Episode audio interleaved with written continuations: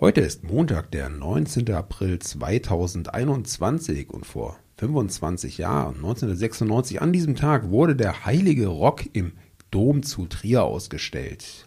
Worum es dabei ging, erzählen wir euch gleich.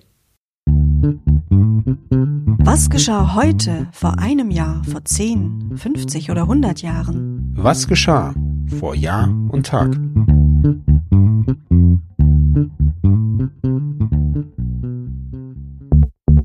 Vor einem Jahr. Corona trifft auch die Ärmsten. Die Lage in den griechischen Flüchtlingslagern war ohnehin dramatisch genug, dann auch noch die Angst vor der Pandemie. Im Lager auf der griechischen Insel Kios kam es am 19. April 2020 zu Ausschreitungen aufgebrachter Flüchtlinge. Erste Corona-Tote hatten die angespannte Stimmung unter den Migranten, die unter teils unmenschlichen Bedingungen dort vegetierten, noch angefeuert. Vor 10 Jahren. Auf dem 6. Kongress der Kommunistischen Partei Kubas am 19. April 2011 in der Hauptstadt Havanna wurde Raúl Castro zum neuen Parteivorsitzenden als Nachfolger seines älteren Bruders Fidel bestimmt.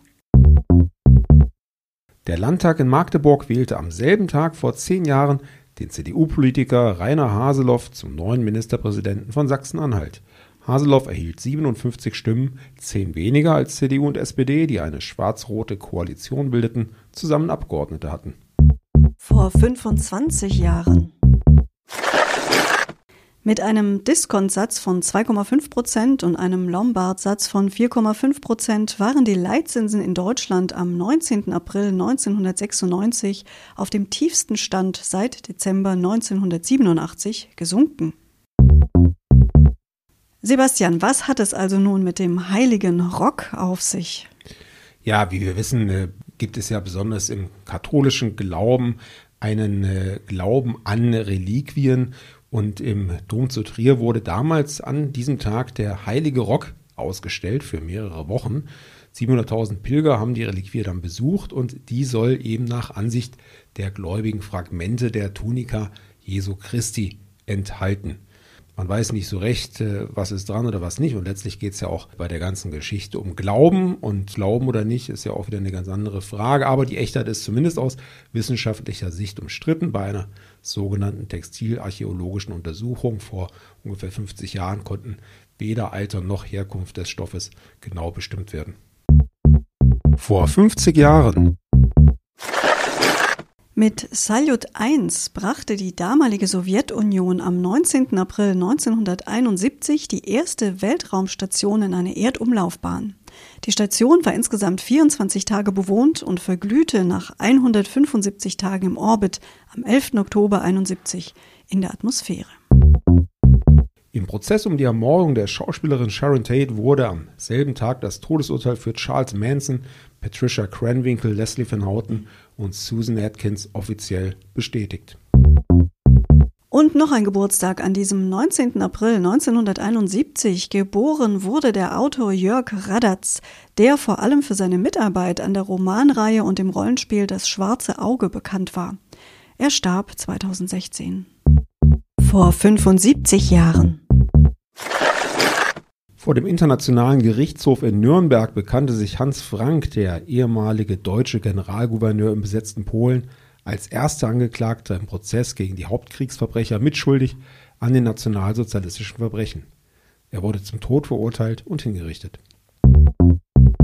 Geboren wurde am 19. April 1946 der britische Schauspieler Tim Curry. Er wurde vor allem in der Rolle des Dr. Frank N. Furter in der Rocky Horror Picture Show aus dem Jahr 1975 bekannt. Seinen ersten Erfolg feierte Curry 1968 mit dem Musical Hair.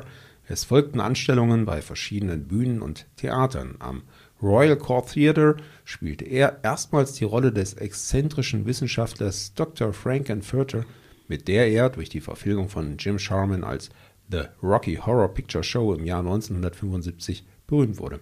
Seit einem Schlaganfall im Jahr 2012 sitzt Curry im Rollstuhl. Er lebt in Los Angeles. Vor 100 Jahren.